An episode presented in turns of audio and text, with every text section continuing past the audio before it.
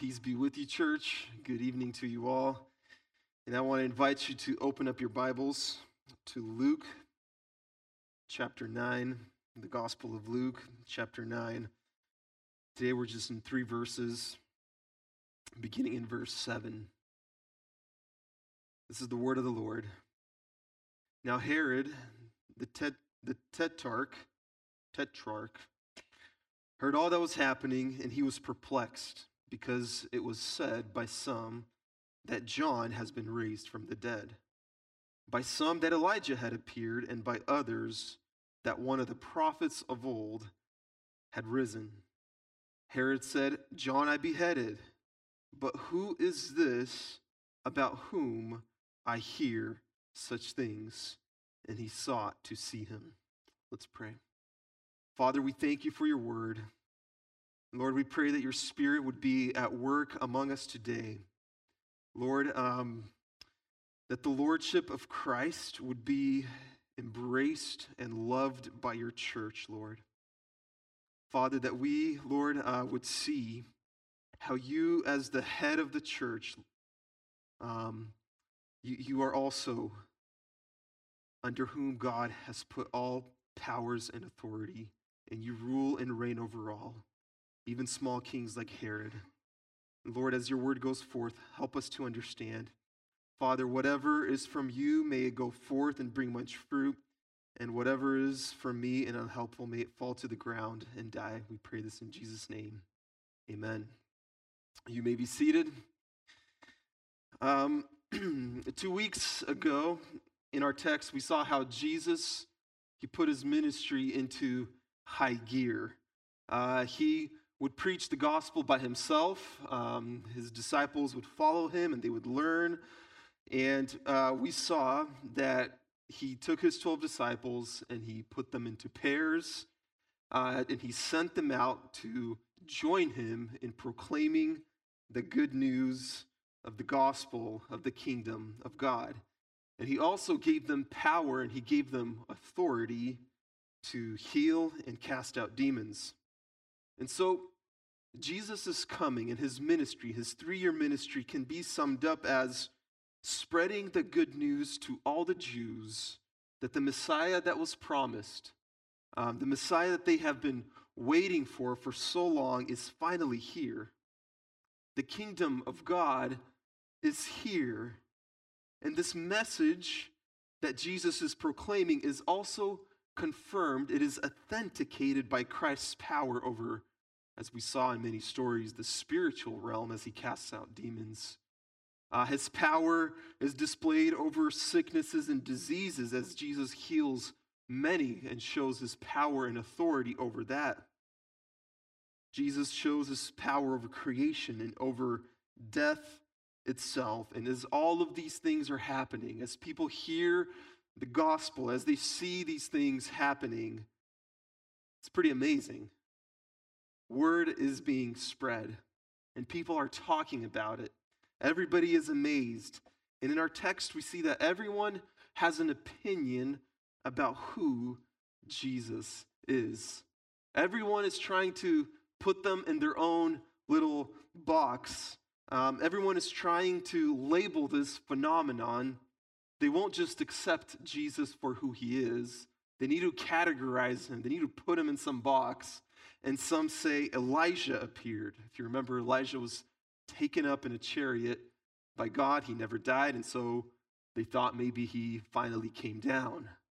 Um, some say an ancient prophet has been resurrected, and some say maybe it's John the Baptist who is raised. Very familiar declaration of the kingdom of God here. And so his word is spreading. We see here that it even reaches the courtyards of Herod, who is the ruler, who is king in that region in which Jesus is preaching. And as he hears about Jesus, we see that he's perplexed, he's puzzled, he's wondering who is this person? And he asks a very important question. He says, Who is this about whom I hear such things? Who is this man? Who is Jesus? And really, is there a more important question than this? The question of who is Jesus? As the proclamation of the gospel goes out into the world today, it demands an answer to this question Who is Jesus? Who is this whom we hear about? And looking at the title, you may think, how do we get this statement, Christ is Lord, the Lordship of Christ? How do we get, the, get it from this text? And we get this title, we get the Lordship of Christ as we seek to answer this question who is Jesus? As Jesus and now his disciples, as they are going throughout through all of Israel and as they proclaim the good news of the kingdom of God, everyone who hears them has to struggle with this question. And so today I want to look with you at this question, very important question, and also specifically look how it applies to Herod as a king and every king and ruler like Herod in our time. And so, to begin answering this question, we must look at what Jesus is saying about himself. We can know who Jesus is by what he is telling us about himself. And in verse 2 in chapter 9, we see that the content of the proclaimed message is the kingdom of God. They are declaring that the kingdom of God has arrived. And the effect, the implications of this news is massive. Imagine you're a king, you're living in Jesus' time, and you hear that there's this man in this region that you are ruling over, and he, Jesus, and his disciples, they are the talk of the town, and the main message that they are spreading is the arrival of some kingdom, the kingdom of God. You would be like, This is my kingdom. What are you guys talking about? It's, um, it's, it's if someone would come into our nation and establish a kingdom and just declare that it is valid. We would be having a lot of questions. And as a king, you wouldn't just ignore this. You would be perplexed. You would wonder what is going on? Who is this man? And if you truly understood the message of the kingdom of God, as a king, you would feel threatened. And as we will later see, the gospel does challenge rulers and kingdoms of this earth, but it challenges so much more than that. The arrival of the kingdom of God on earth, the arrival of Christ, is not just a threat to Herod. With his coming, by bringing the kingdom of God on earth, Jesus' mission was much greater than that. By coming, Jesus declared war on the kingdom of darkness, and he came to win that war. God's kingdom cannot exist with the kingdom of Satan. They can't have a diplomatic relationship. Two kingdoms can't ultimately remain in power and in control. Christ must have it all. And so the arrival of Christ on earth is a declaration of war on the kingdom of darkness. As we know, this war was declared in Genesis 3:15 when God promised that Christ will come and he will crush the head of Satan. When Jesus was born in Luke 2, the angels rejoiced at this great news because it meant that man will no longer be subject under sin and death because a Savior was born who is Christ the Lord. In Luke 4, Jesus declares to us his mission, and in it, he says that he is here to give liberty and freedom to the captives and to the oppressed. And so, by his death on the cross and by his resurrection from the dead, Jesus crushes Satan. The kingdom of darkness is defeated by the kingdom of God. We are redeemed from our sin, and Jesus completes and finishes his work. And so, by preaching the kingdom of God, Christ and his disciples, Jesus is saying, I am Lord, not Satan. With the casting out of every demon, Jesus declares that humanity belongs to me, not Satan. I'm taking back what rightfully belongs to me. Jesus and the kingdom of God will not share, will not compromise with the kingdom of darkness. The kingdom of darkness will be destroyed, and God began that work by crushing Satan. And in 1 Corinthians, Paul gives us this great vision, this great insight of how the kingdom of God is established and will continue to be established. In 1 Corinthians 15, Paul lays out for us the implications of the resurrection of Jesus. In verse 20, we read, But in fact, Christ has been raised from the dead, the firstfruits of those who have fallen asleep. For as by man came death, by a man has come also the resurrection of the dead. For as in Adam all died, so also in Christ shall all be made alive, but each in his own order. And here's the result of the resurrection Christ the firstfruit, then at his coming, those who belong to Christ.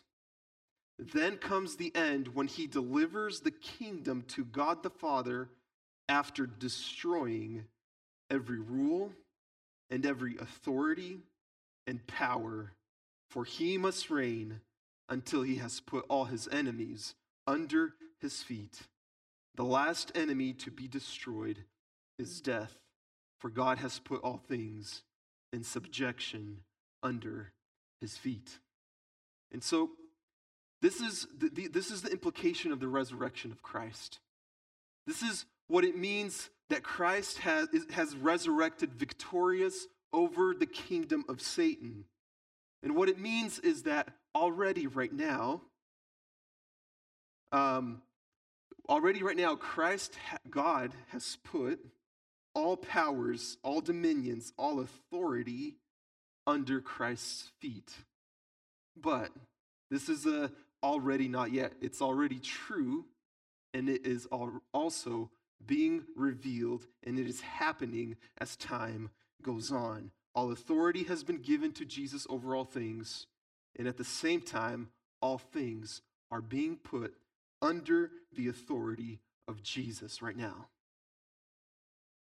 And this process begins with the Satan.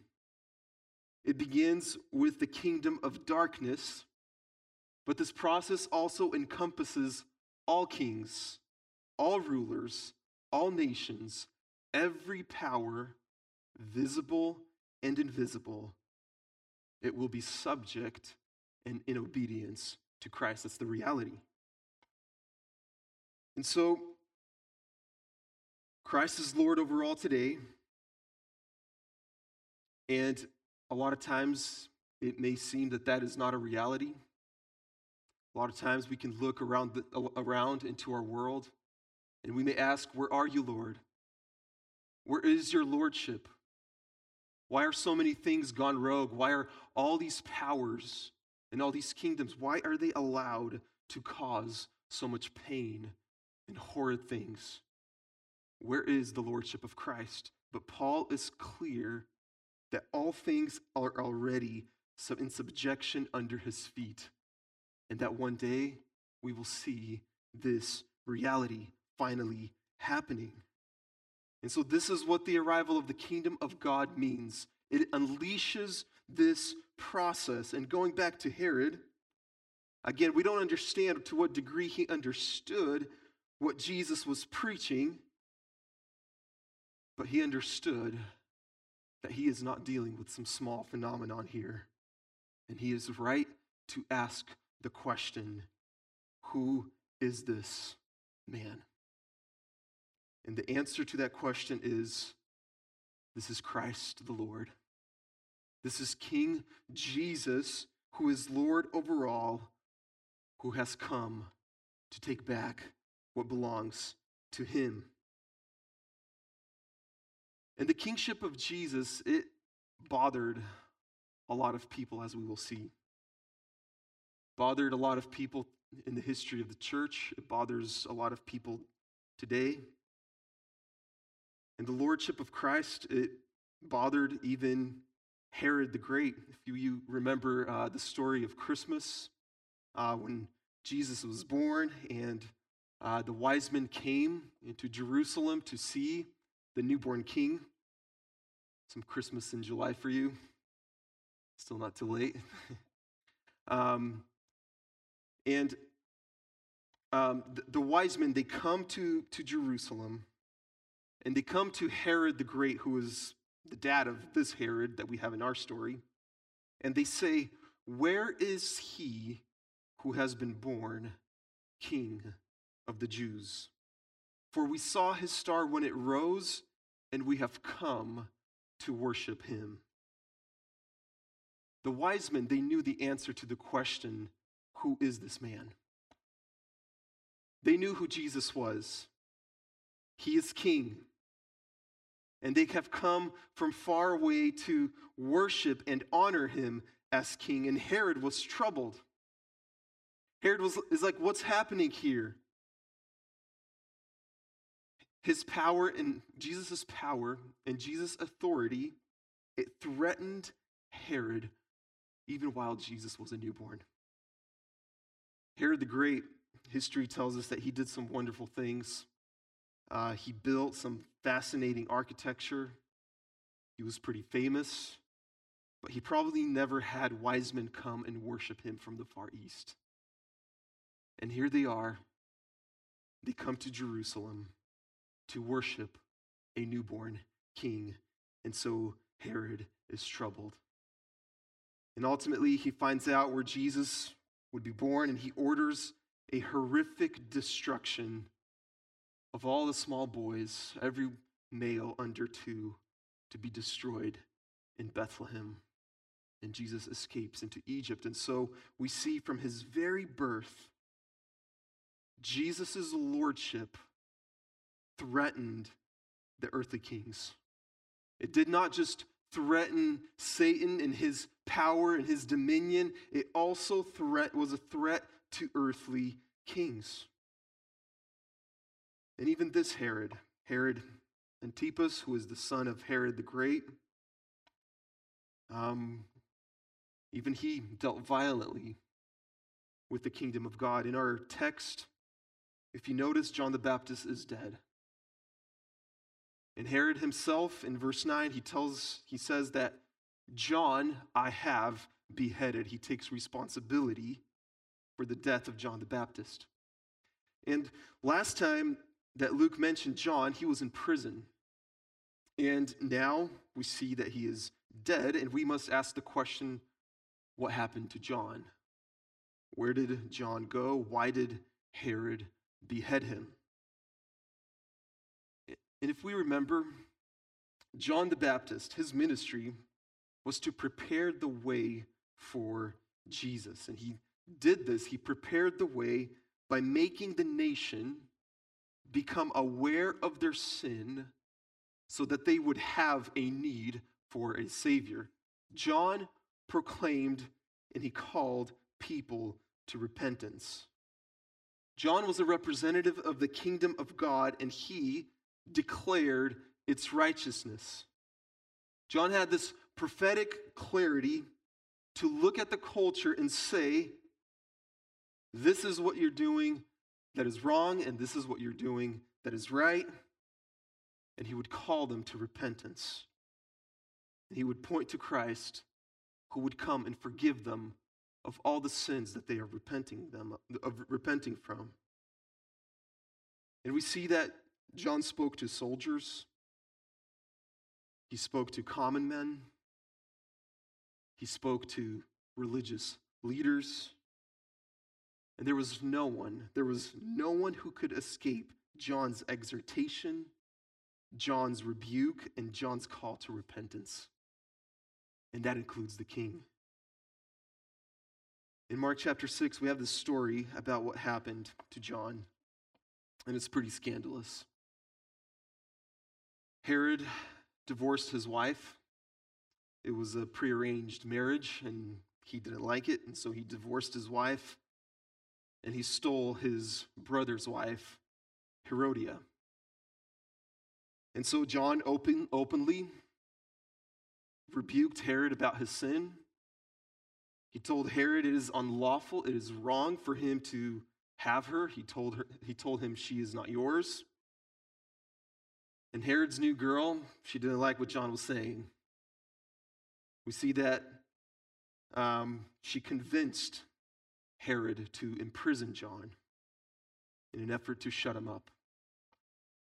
Herod, who's this guy who's telling you how you should live? You're the king. You're the authority. Why do you allow this man to publicly rebuke you like that? So Herod shut him up. He put him into prison. And you may know the story. One evening on Herod's birthday, during dinner, Herodias' daughter came out and danced. And Herod loved it. He loved the dance. And he asked her and he told her that she can ask whatever she wishes, and he would grant it to her. He vowed this to her. And Herodias, she sees this, this opportunity and she told her daughter to request the head of John. And so ultimately, Herod beheaded John. And so, some of us may ask, John, this is what you get for involving yourself in politics. John, this is what you get for targeting the king. If you would have kept your mouth shut, you could have probably continued in your ministry. You wouldn't be locked up and then beheaded. Why did you have to open your mouth and rebuke the king? Yet, as we read in 1 Corinthians 15, the gospel and the lordship of Christ, it extends to every square inch of the universe. Remember, if the kingdom of darkness and the devil himself must be subject to Jesus, how much more do the kings and rulers of this earth must be subject to Christ? Church, there is no class, there is no status, there is no position that you can hide behind, that no one can hide behind and say, I'm above the kingdom of God. I am above the gospel. I'm a king, and I do not need to be subject to Christ. And that is what John understood. He knew that from the poorest man and to the king himself. All must know, to all must be declared the kingdom of God. All, all must be called to repent and to submit to King Jesus. No one got a pass. And we see how Herodias, she hated and despised this call. She demanded that John be shut up and ultimately killed. And after John was killed, here we see Herod is perplexed because he hears a familiar message of the kingdom of God. A call to repentance is being proclaimed by Jesus and his disciples. He is perplexed. This again? John I beheaded. But who is this about whom I hear such things? The parallels between John and Jesus were inevitable because the message of, the, of, of repentance, the message of the kingdom of God was so similar. I thought we were done with this. Well, Herod, There is something much greater than John happening here. This is Jesus. The Jesus who your father tried to kill. The Jesus whose messenger, John, you killed. And Herod, you can't imprison, you can't kill, and you can't shut up the proclamation of the kingdom of God. Because now it is Christ the Lord Himself declaring His kingdom in power. That is what Herod is up against. When we think about Jesus and all that He is, all of His attributes, His character, His nature, Jesus is so multifaceted. It's like looking at a diamond and, and, and much better than any gemstone that we could look at. So much angles. Through these stories in Luke, we see all of these characteristics unfolding in front of us. We see his compassion for humanity. We see his tender care, his love, his gentleness, his mercy, his grace. We see him as a savior. But Luke also shows us Jesus as Lord and King over all. And going back to the angels who appeared to the shepherds in the field, we see that they held these different aspects of Christ together. They are rejoicing at the coming of Jesus as a Savior and as Lord.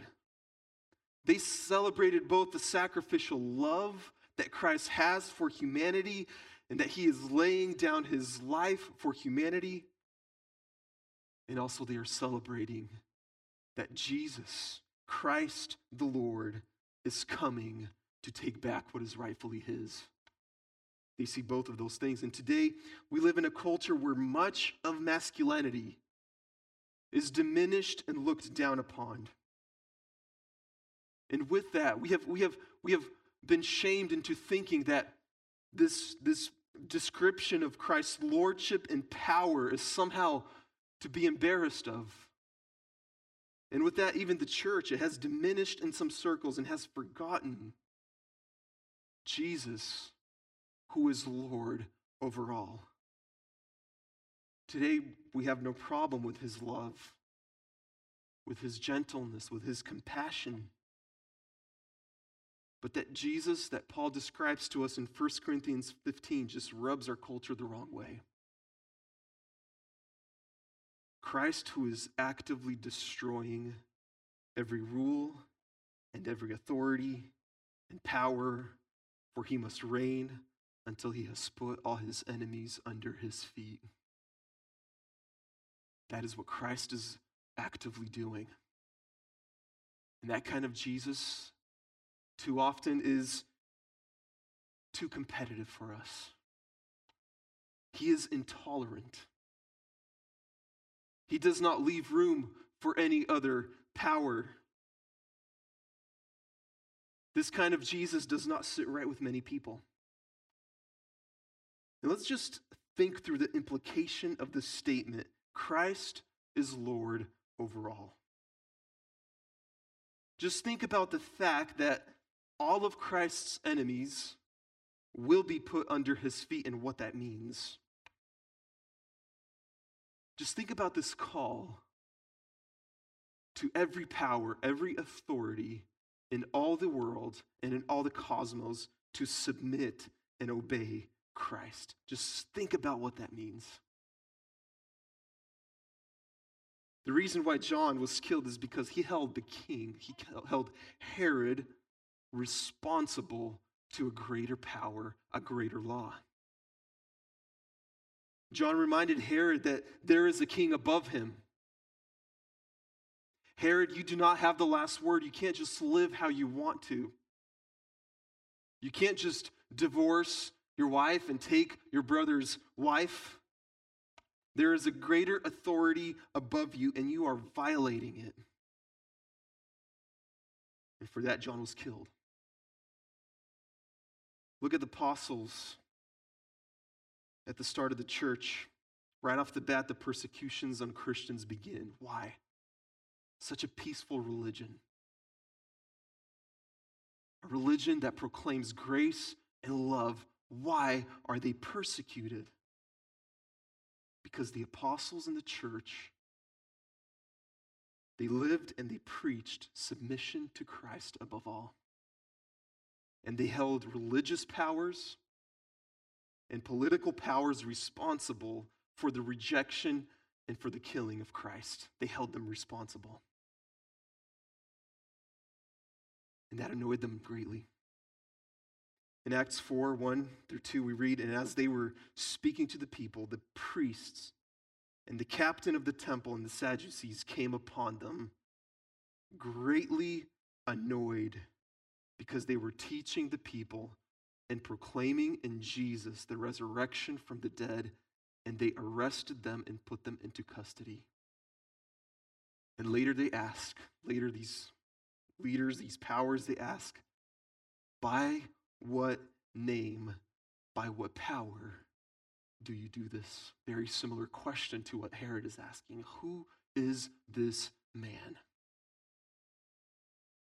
And Peter replies to them in Acts 4:10, "Let it be known to all of you and to all the people of Israel that by the name of Jesus Christ of Nazareth, whom you crucified, whom God raised from the dead, that's by whose name we come and preach.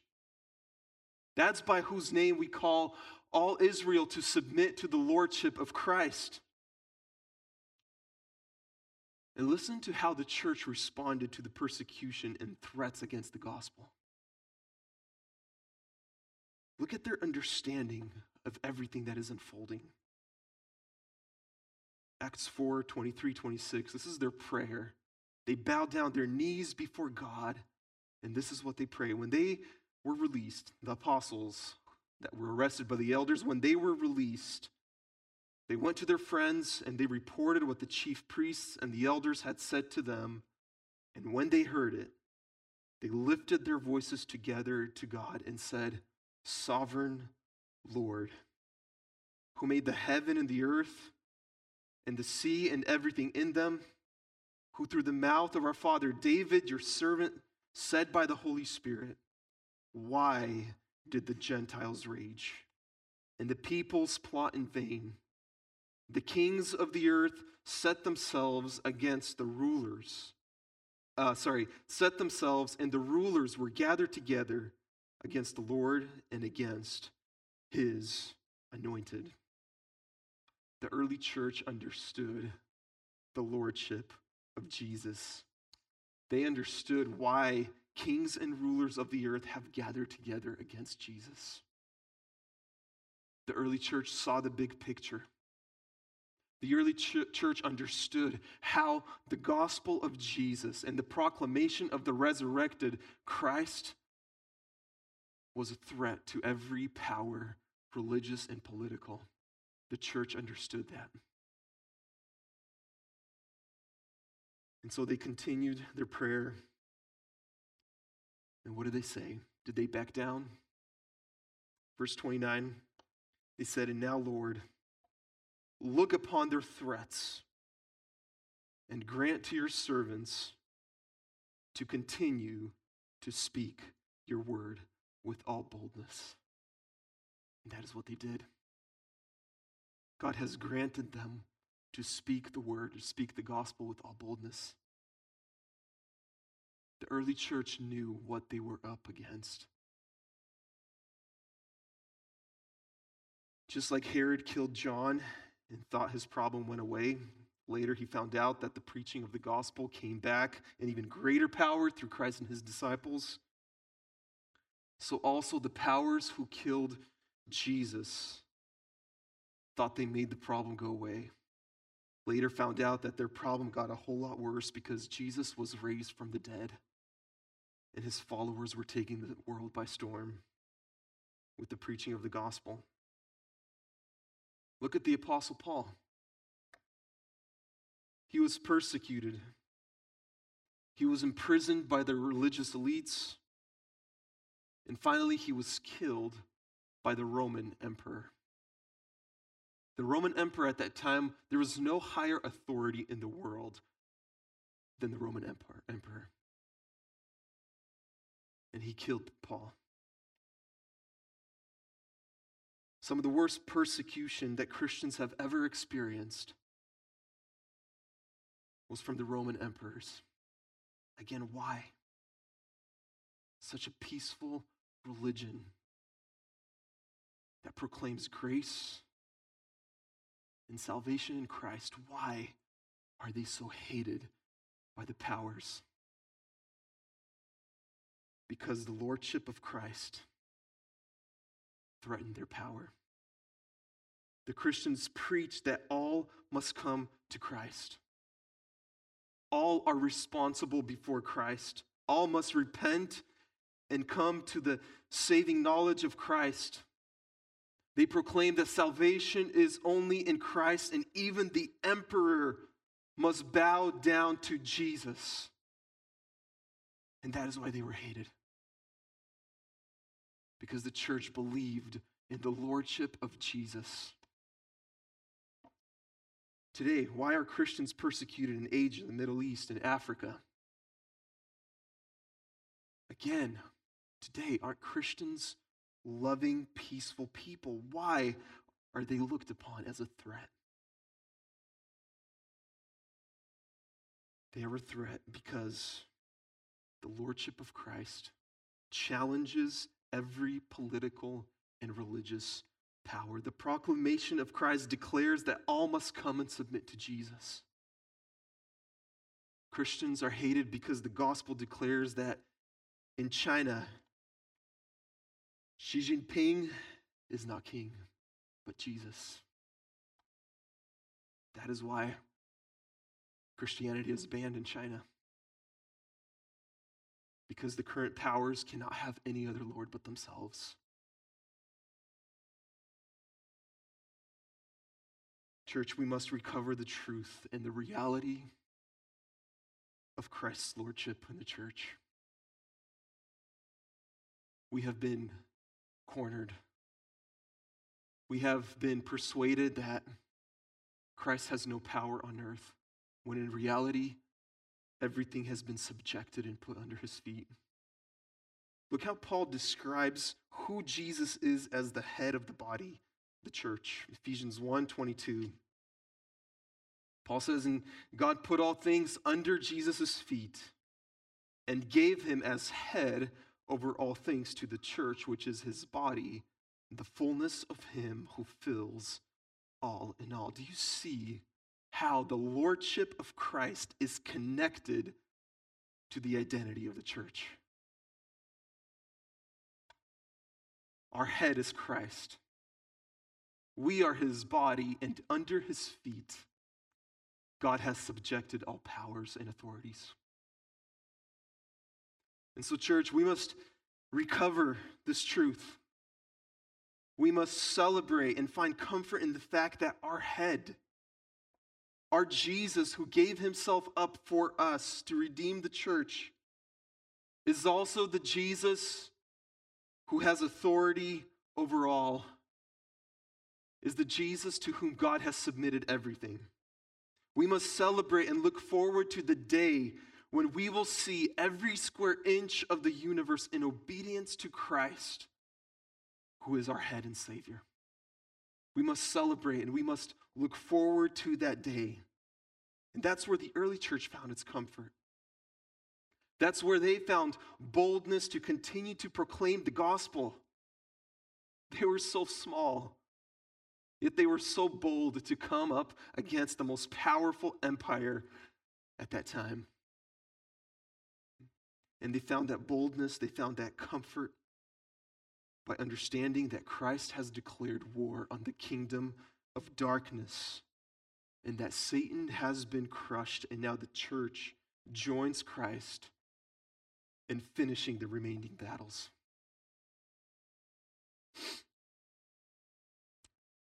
This truth that Christ is Lord is very threatening to everyone outside of Christ. And I often think that the world understands the lordship of Christ better than we do. They see the implications of this message and they hate it. So, as we finish up, I just want to practically think through this. How this applies to our time. We, we saw how this applied, the Lordship of Christ applied to John, and it didn't, he, he didn't feel threatened. He boldly told Herod the truth without shame, knowing the consequences that he's going to face. We see the Lordship of Christ in the life of Jesus. We see the, um, as he did unashamedly proclaimed that he is Lord. We see this in the early church. We see this in the life of Paul. We see this in the persecuted church today. But how does it play out for us?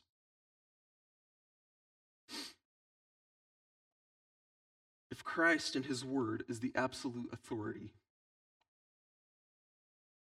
then ultimately there is no room for other religions. Isn't that the case? If Christ and his word is the absolute authority, then there is no room for any other religion. Do you realize how offensive that is? And that is a claim that the Bible makes. That is offensive to our world today. That will land you in heaps of trouble. If Christ and his word is the absolute authority, this means only he gets to define gender as male and female, sexuality as between a married man and woman, marriage as between a husband, male husband, and a female wife family, the value of human life from conception to natural death, the value of human life of those who are born sick and with ailments. Christ defines this. And if Christ and his word is the absolute authority, do, do, we, do we realize how threatening this is to every other definition out there.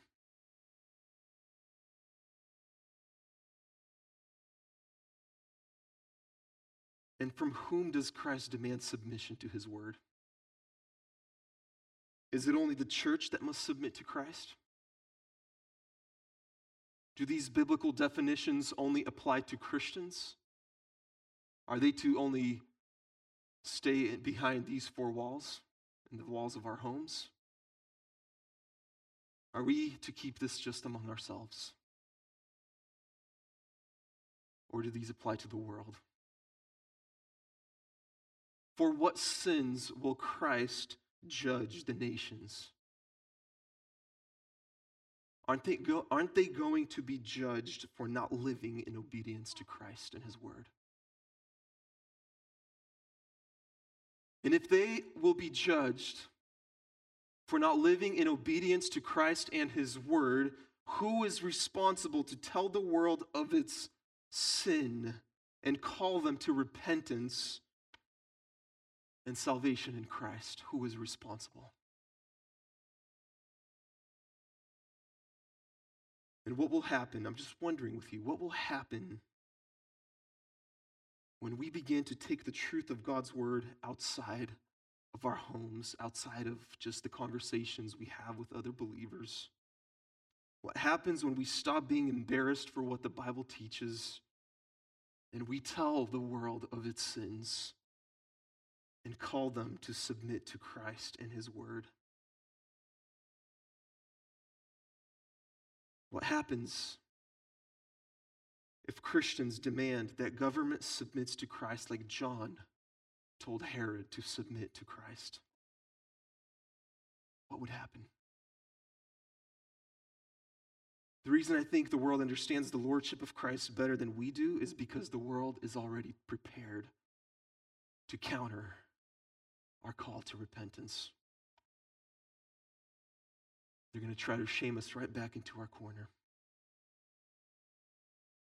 Separation of church and state. Get out of here. The, caric- the caricatures, the distortions of Christianity have already been at work for a while. I mean, you can't turn on a show without hearing some sort of distortion of Christ and his church. You can't. Satan has been preparing for his church to finally begin proclaiming the truth. He has already been working in the minds of the people to distort Christianity and Christ. As soon as the church speaks truth, for example, when the church speaks truth about the evil of abortion, and Roe v. Wade is overturned, and the church celebrates that, what are we labeled as? Christian nationalists. This horrible, horrible boogeyman that everybody should be afraid of. Christian nationalists. As Roe v. Wade is overturned, who is all the anger unleashed against? Against the Christians. There's a demand for separation of church and state, and yes, it is not the church's job to govern, to be the government, but it is the church's job to call the government, to, to make sure the government knows who they are account, accountable to and who really is Lord. Church, we need to think through these things. We need to think through what the Lordship of Christ means and the responsibility we have as the body of Christ to declare his Lordship to the world and call them to the submission of Christ.